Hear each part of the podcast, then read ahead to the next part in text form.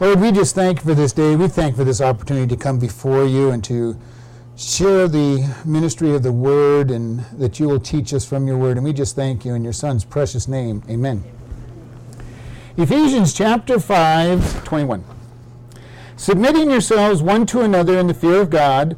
Wives, submit yourselves unto your own husbands as unto the Lord, for the husband is the head of the wife, even as Christ is the head of the church. He is the, salvation, the Savior of the body.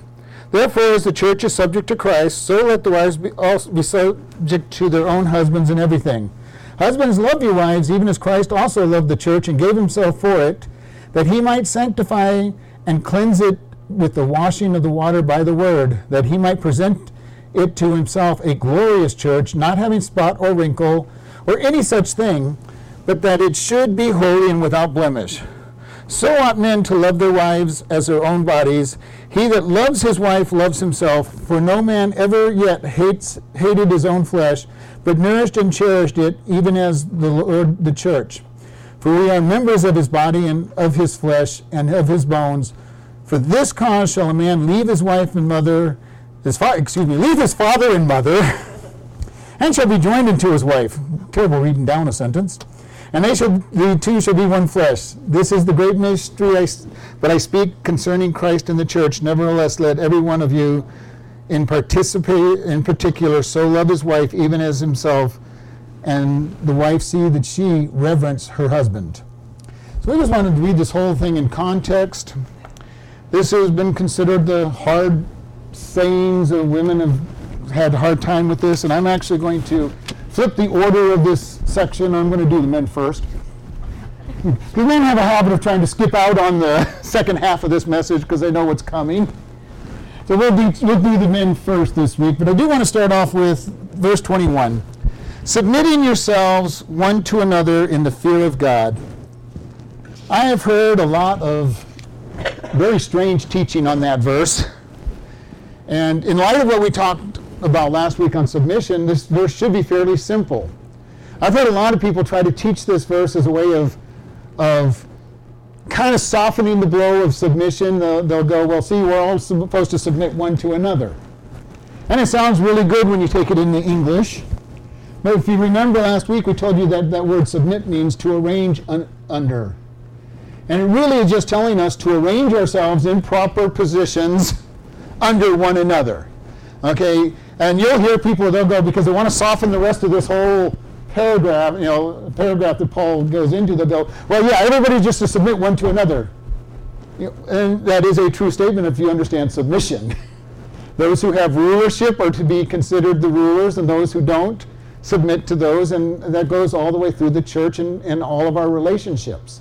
And we covered that last week, you know, a lot of the different relationships that were out there uh, husbands to wives, uh, people to the government, all the things that we covered out there, the, the shepherds to the pastors to Jesus, and then the church to, to the shepherd and then to Jesus. We've covered all of that, and that's all that verse means. Arrange yourself properly one to another. And but like I said, you're going to hear, and you hear it a lot because they're trying to soften this whole submission idea, saying, "Well, yeah, why are you supposed to submit to your husband? By the same token, they're supposed to submit to you." And that's not what the scriptures ever teach. It doesn't teach that the government is ever to submit to the people. Now we have a difference because we have a republic and a democracy. So we have some say in it, but we also, when the government makes up laws, we are bound by those laws and technically can't go out and just change the rule because we are the people we make we elected them in. Now we can elect somebody else in who can change the laws, but we as the people just can't go into them and say, hey, you know, you're supposed to submit to us as well. See, it says so in the Bible. And we know that it doesn't work that way. So I just wanted to bring that part out because that's you'll hear if you listen to Christian radio, Christian TV, you're going to hear some very strange teaching on that verse and I don't like it because it is very much. And, and what they're trying to do is soften the rest of it. Rest of it. So we're going to skip down a couple verses and come back next week and do do 21 through 24.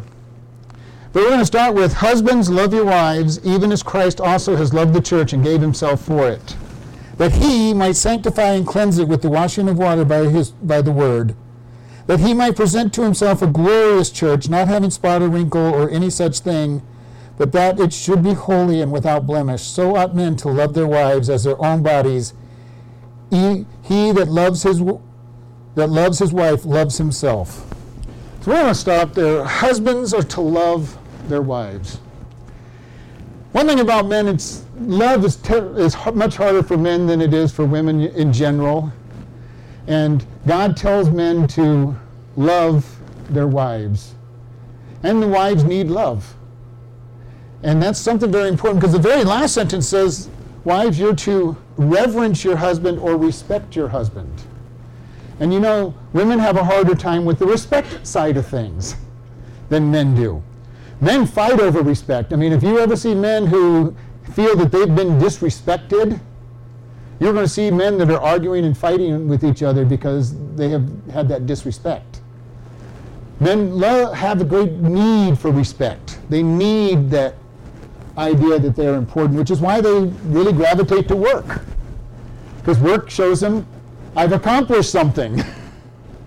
and they gravitate to that because they, they get shown that they have accomplished something. But men are to love their wives. And this is not just the general love, this is the word for agape. Love them unconditionally, no matter what they do or don't do. Yeah, that's a hard love to have that objective agape love that says, I choose to love somebody. When I, when I talk to people who are wanting to get married, I usually scare them away by the time I just get done with my first session on love. Because I talk about agape love, objective love. I'll even ask them, why do you love each other? It's kind of amazing when you ask that question to somebody who's in the throes of emotional love and they're, you know, well, why do you love this? And you almost the very first answer you'll get is, well, they're, they're pretty or they're good looking. And my comment back is, okay, so tomorrow they get into an accident and they're disfigured, you're no longer going to love them. And when they're in the throes of the emotional love, that, that's, that question shocks them. Because they know that what they just gave you as an answer isn't going to hold up with that. Then they'll usually go to, well, they've got a good personality. I like being with them. Okay, again, tomorrow they get a head injury and their personality totally changes, so you're going to not love them anymore. The sad part in our world is most people get married in the throes of emotional love. They're in lust with each other. They're enamored with one another, but they really aren't in love with one another usually. Now, that love can be something that will stay if they will make a choice. But right now they're getting married, they're enamored with each other, and then three to four years later, you come, they'll come to you and say, "Well, we want a divorce. We never loved each other." And you know the, the truth of the statement is they never did love each other. God is telling the men you are to love your wives. What is love? We've talked oftentimes about love. True love that sustains is that objective agape love that chooses to love. Terrible lack of emotional love, isn't it? You're to get married without the emotional love.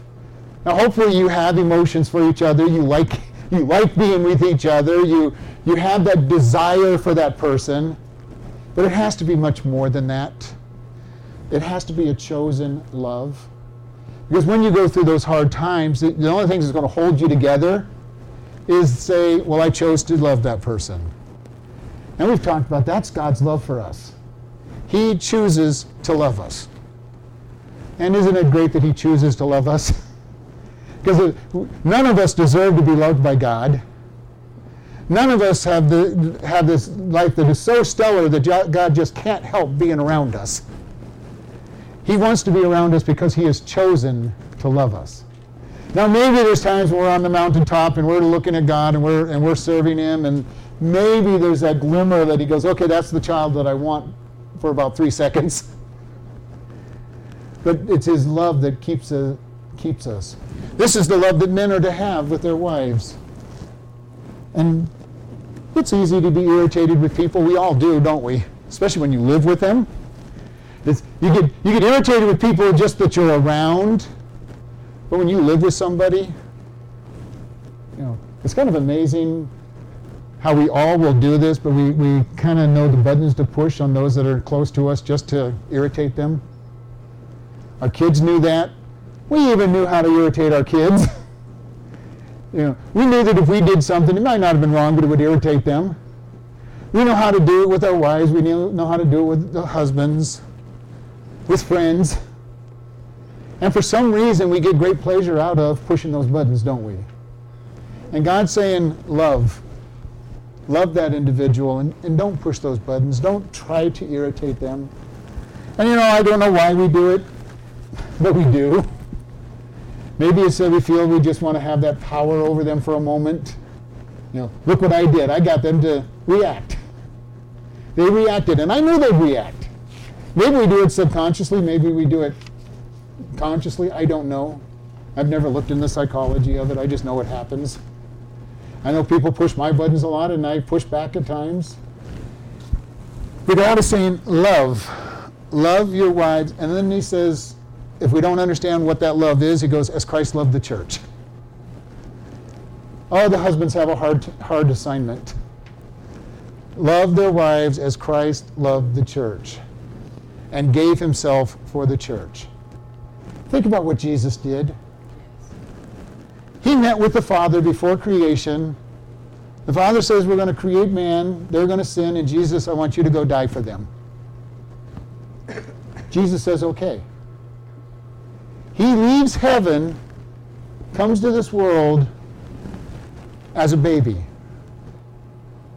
The creator of all the world, the one with all power, comes to this world as a helpless infant.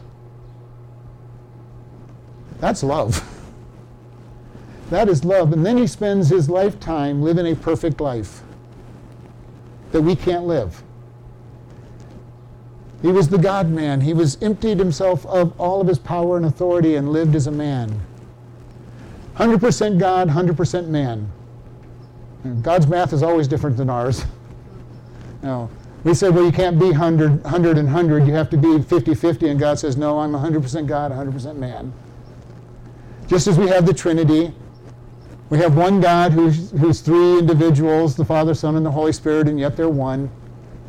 And we go, okay, 1 plus 1 plus 1 does not equal 1. And yet God says in His math it does. In His way of thinking it does. But Jesus came to this world, gave Himself for us. Have you ever thought about what He went through? He was God at any point in time, he could have said, Father, these people just aren't worth it. I want to come back home. I don't even want to dwell amongst all these sinful people. And yet he stayed and dwelt with us. Then he went to the cross. And at the cross, with all the pain he bore, he could have said, Father, these people aren't worth it. You know, we'll just let them all go to hell, and you and I and the, and the Spirit can get back together again and and have fellowship, and yet he stayed on the cross. The Father turned his back upon his Son when he became sin. He became sin for us. The Father turned his back on him, and he died. The wages of sin is death. He became sin and died for us. What love Jesus has for us. What a high standard he's put on husbands in the family. Husbands, love your wives as Christ loved the church and gave himself for it. Most of us husbands never reach that level.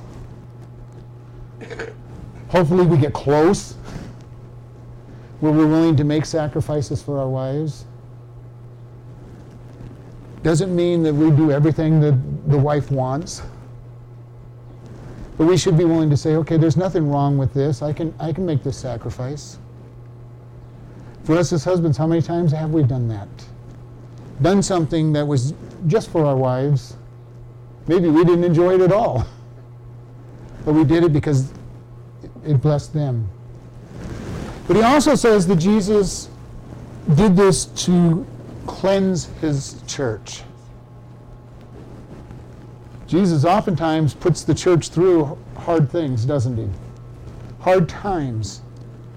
Puts individuals through rough areas.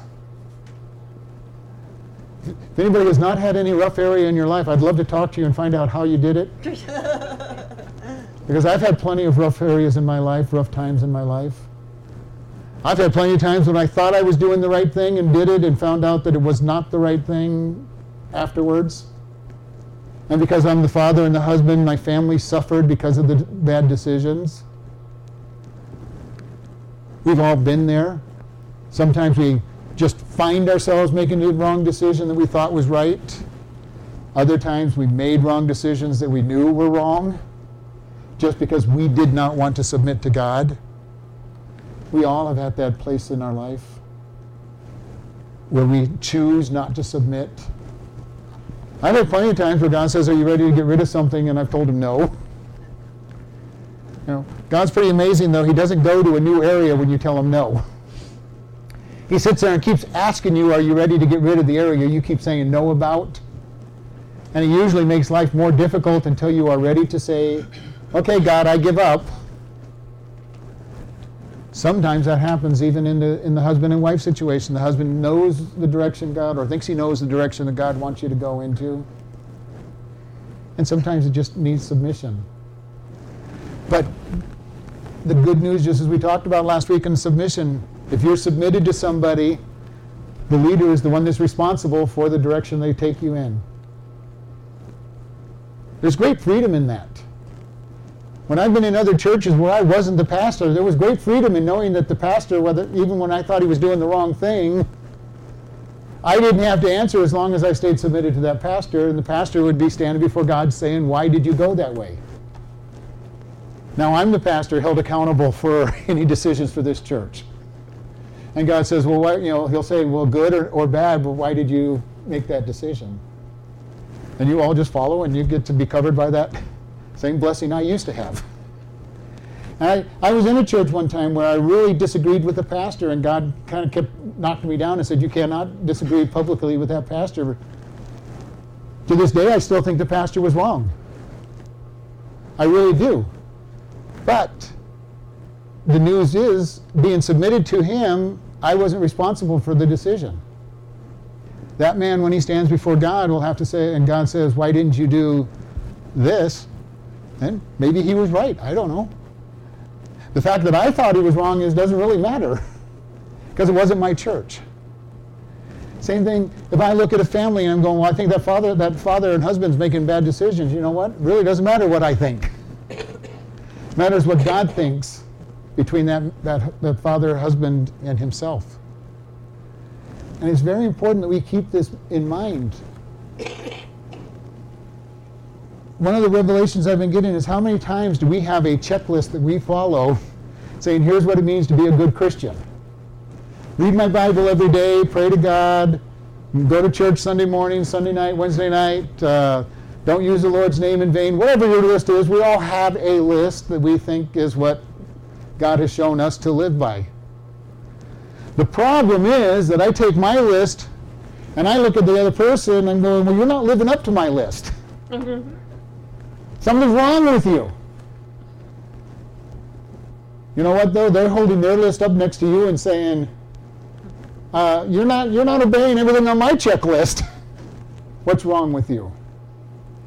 And God has told us that when we're spiritually mature and we have permission, and Paul was very good on and clear on this. He told you if you're spiritually mature enough to go down and get buy the meat offered to an idol and eat it, and it doesn't bother you, fine. But if it bothers your, your young brother or sister who can't understand how you can eat the food given to an idol, he says, don't do it in front of them to cause them a problem.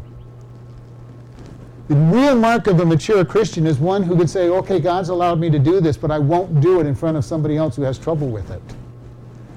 Because you'll do one of two things. You'll either make, get them to judge you for your freedom, or even worse yet, they may look at you and say, well, they've been around God for a long time, they can do it, and they eat believing that it's wrong, and commit a sin that way as well. It's critical of the way we live in front of one another, the way we live and monitor our families, because we can lead somebody to make bad decisions so easily because we have freedom. I have no problem, you know, eating all the food that God says don't eat. Matter of fact, I like some of the food that God says don't like, don't eat. You know, I love shellfish. Now, shellfish don't love me as much anymore with my gout, but I love shellfish. Always have. Uh, I don't eat much of it now, for, not because the Bible says not to, but because my body tells me not to. I, I like eating rabbit, which is an animal that doesn't chew the cud, is it, you know, and is not allowed to be to be eaten. But you know, we've got to be careful of what we do amongst people who are getting into this word and they go, well, God says don't do this. Okay, fine. If you're going to want to be bound by the law, then that's fine. I'm not going to judge them. They can be bound by the law. We, we've all come across the people who tell us, well, you've got to be worshiping on the Sabbath, Saturday, or else you're sinning. Well, that's fine and dandy, except that God's never put the Gentiles under that rule when you go through the scriptures, it says the Sabbath is a sign between God and his people, the Jews. But you know, I'm not going to sit there and judge them for practicing on the Sabbath. It's not a problem to me. I don't, I don't church service on the Sabbath. It's not a problem to me. But I'm also not going to bind ourselves under a bunch of laws and rules.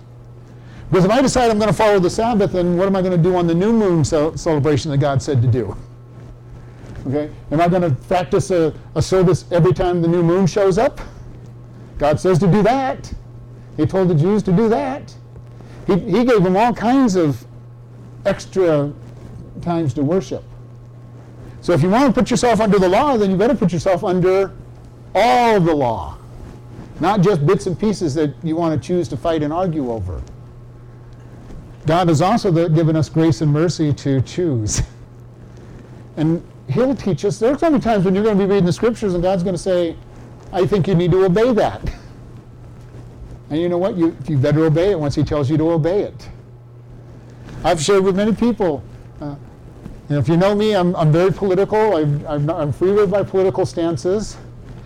But a few years back, you know, several years back ago now, there was a particular president that I couldn't stand. I thought he was almost as bad as our current president. And I was very open in talking about it, and God kind of came to me and said, Are you praying for the man? I'm going, Of course not. I don't want him to be in office. And God says, Well, quit talking about him. Because I wasn't following his statement of praying for our government. And you know, when we think about this, when, when our when the scriptures were written and they said pray for leaders, especially in the New Testament, they were talking about guys like Nero you know, Nero was a really wonderful friend of Christians. He just uh, liked to put them up on posts, uh, rubbing, you know, soaking them in oil and lighting them on fire to, to uh, put light on in his uh, gardens. You know, fed them to the lions, fed them to the, you know, fed them, fed them to bears, and you know, would take them in the middle of the park and put heavy weights on them until he crushed them to death. You know, would tie ropes to every extremity and have oxen pull them in, in four directions at the same time until they literally were ripped, in, ripped uh, into pieces. This was the man that Peter, James, Paul said to honor and pray for. Do we pray for our government even when we don't like them? Most don't. Most don't. But yet we're to put ourselves in subjection, subjection to our government. The disciples would preach the gospel they were told by the leaders, don't preach the gospel. And they preached the gospel, and their answer was, we need to obey God rather than men. But in the process, they knew when they disobeyed men and the government that the government was authority and the government had the permission to punish them.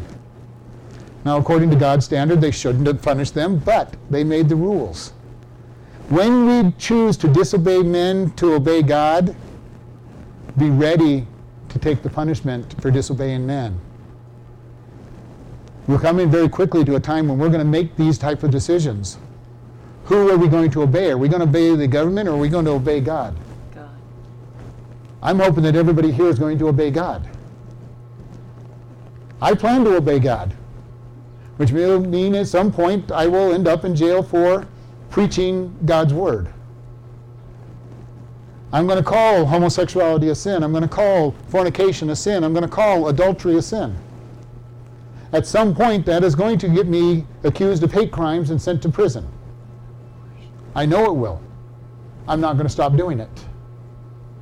Because I'm willing to be, as the disciples, I've got to obey God rather than men. We're getting into this whole gender identity stuff. I mean, it, was not enough thinking about homosexuality.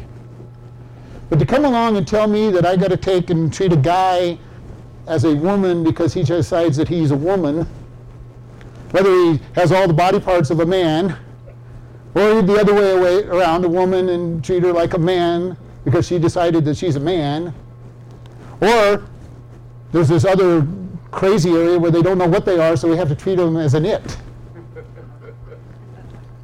You, you laugh, but there are laws that the government has passed beyond just this illegal law that they're trying to push through that talk about this whole transgender gender identity garbage.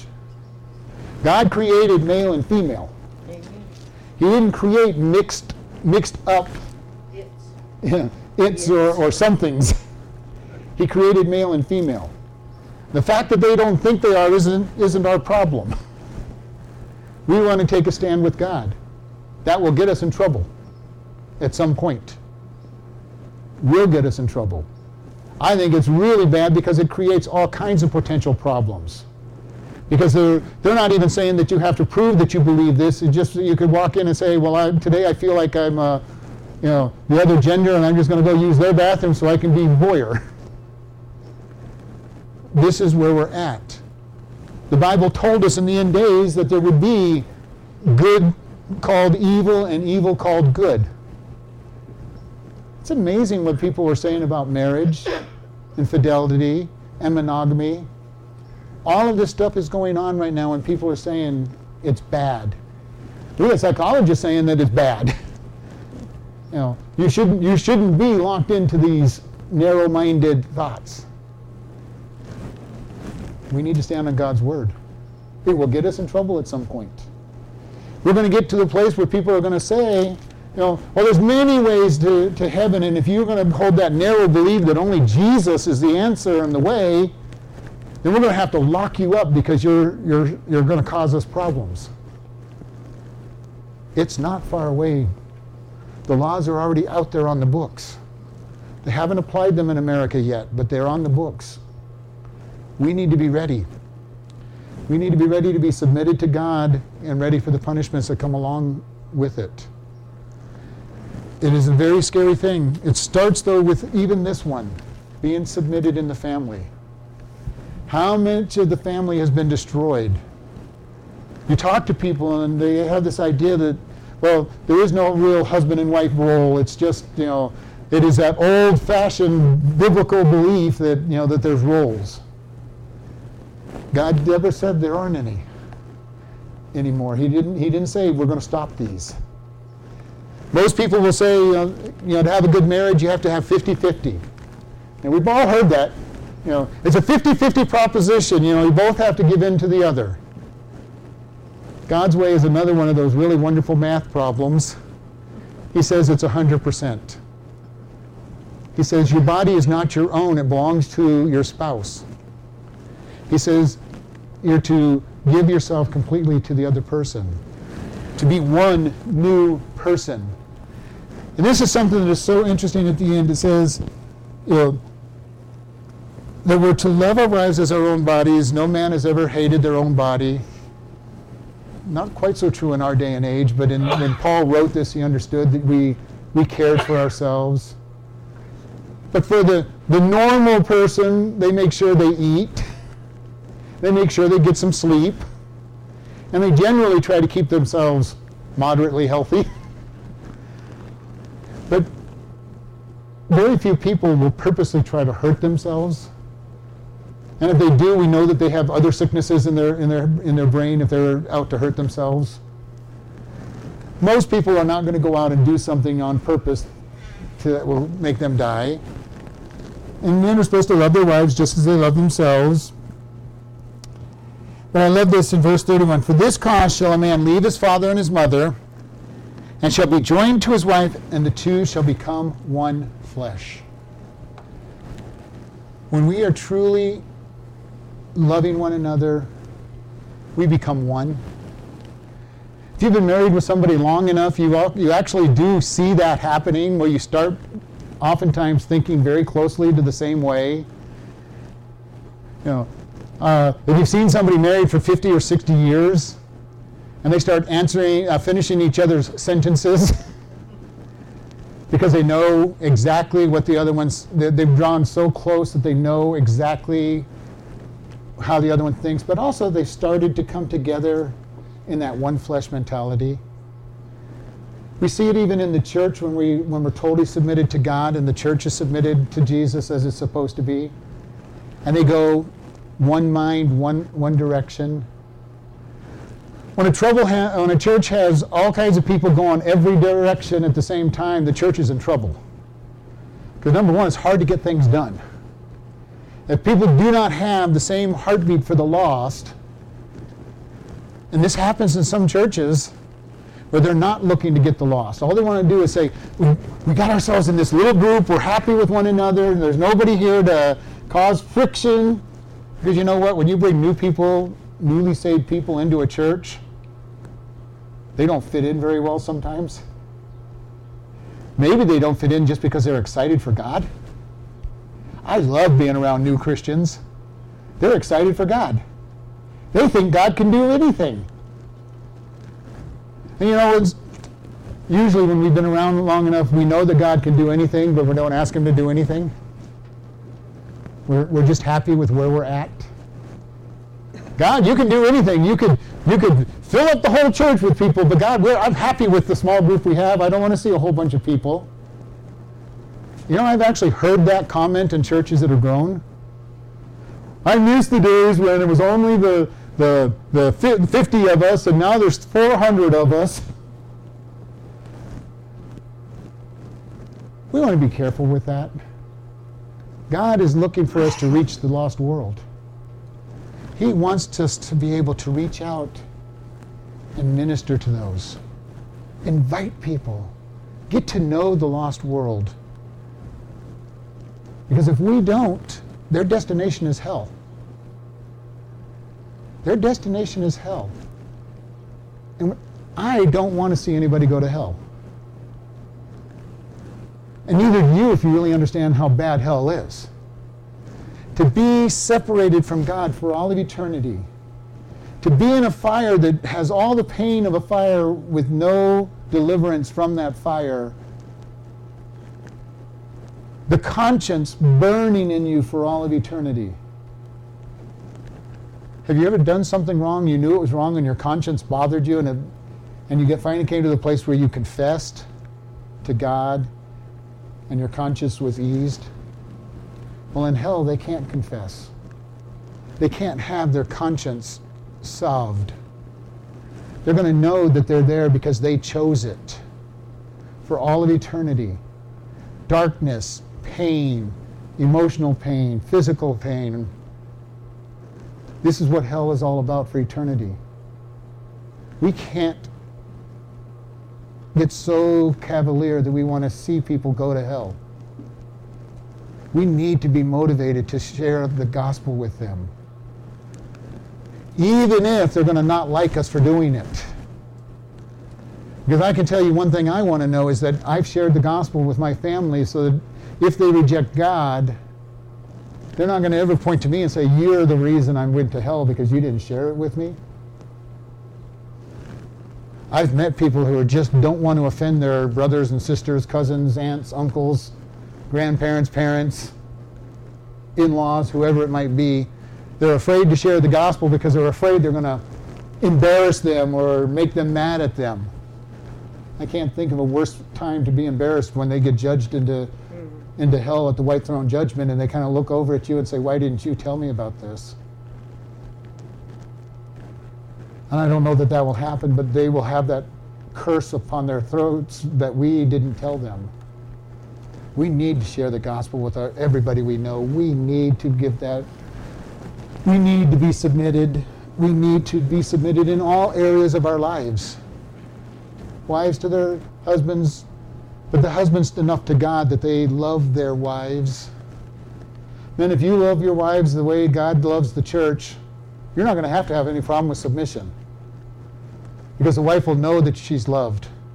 Just as we in the church do not have a problem submitting to Jesus because we know, or shouldn't have a problem submitting to Jesus because we know how much He loves us and cares for us. This is the importance. When somebody has to tell you that they're, they're the boss, there's some problems. When I was a manager, I never had to remind people, hey, I'm the manager. I was confident that I was the manager. I said to do something, I expected it. I didn't have to go say, I'm the manager, I'm the one in charge. Any husband who has to come around and say, I'm the husband, I'm in charge, has a problem. Number one, they're not secure in their, in their position, but they're also probably not loving their, their wife as the, Christ loves the church. They're probably not loving their children the way that the children need to be loved. If you have to sit there and say, I'm in charge, you've got a problem. And this is true no matter what the authority is. If the government has to say, we're in charge, there's problems. And right now there are problems. They're trying to do everything against God, so they're having to put this thing, we're in charge because of all these other papers. A boss who has to say, I'm in charge, is not caring for his people enough to have them want to be serving. The husband who's saying, I'm in charge, is having problems loving his wife as Christ loves the church. A pastor who has to demand, you know, hey, you got to call me pastor, I'm in charge of the church, has got some problems that he's not loving and serving the people.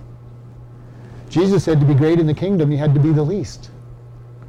Oftentimes, the leader serves, and the people will serve that person just because they know they're loved and cared for. That's real leadership as far as God's concerned the person who loves the individual that, that they're the, in charge of so much that they're willing to do the work if it takes it. They're willing to serve that individual if that's what it takes because they want to see that person grow into that submission and into that love. So, our challenge today is learn what it means to be submitted. And for everybody who has got people that are supposed to be submitted to them, they're to be submitted to somebody else. Every leader needs to be submitted to God. And if they're submitted to God, they're going to be godly individuals. And the people under them can submit to them. But it's important to understand submission one to another, abiding, abiding correctly under one another in the position that God has us in. And that means some of us are leaders, some of us are followers, but we're all followers in some area of our life as well. Now, very, I don't know anybody who is, who is a father, a pastor, the government church member, you know, and above God. You don't know anybody that's got all those places to be. Everybody has something they have to be submitted to. And I want to tell you, submission is not easy. It is not easy to be submitted all the time when everything's going right, it's real easy to be submitted. You know, you got somebody who's loving you, you got a nice boss, the government's making the right rules. It's pretty easy to be submitted under those conditions. The hard time to be submitted is when the government says that you can't follow God. And you have to stay submitted or take the punishment. When the boss is a total jerk, but it's his company, or at least his unit. sometimes very tough to be submitted. When things aren't going quite the way they're supposed to, that submission gets hard to do. The example I gave of being submitted to a pastor who I was absolutely sure, even to this day, was making a bad decision. I will never tell you his name because it's not something you need to know. I was convinced he was wrong, but I stayed submitted. Which amazed many people in the church when I stopped, when, you know, because I never said anything. And when they when they moved their church from where it was to another location, I stayed with them. And they go, "Why are you staying with you? We don't even didn't agree." I go, "Because God didn't tell me to leave." You know, I had to stay submitted until God said to leave. Sometimes you can leave, like a church. Sometimes you can leave, like a place of business. Technically, we can leave our government, but you, a lot of people don't want to leave the country to get, you know, get out from under the government. Though I've found more and more people that are. But in a family relationship, you can't just walk out of that relationship. Can't walk out of the relationship between you and God. Sometimes you're going to be stuck with that submission.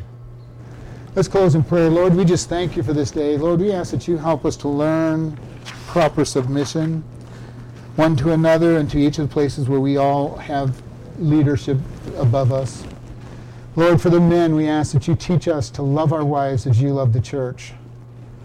Give up our desires at times so that they can be blessed and, and helped along.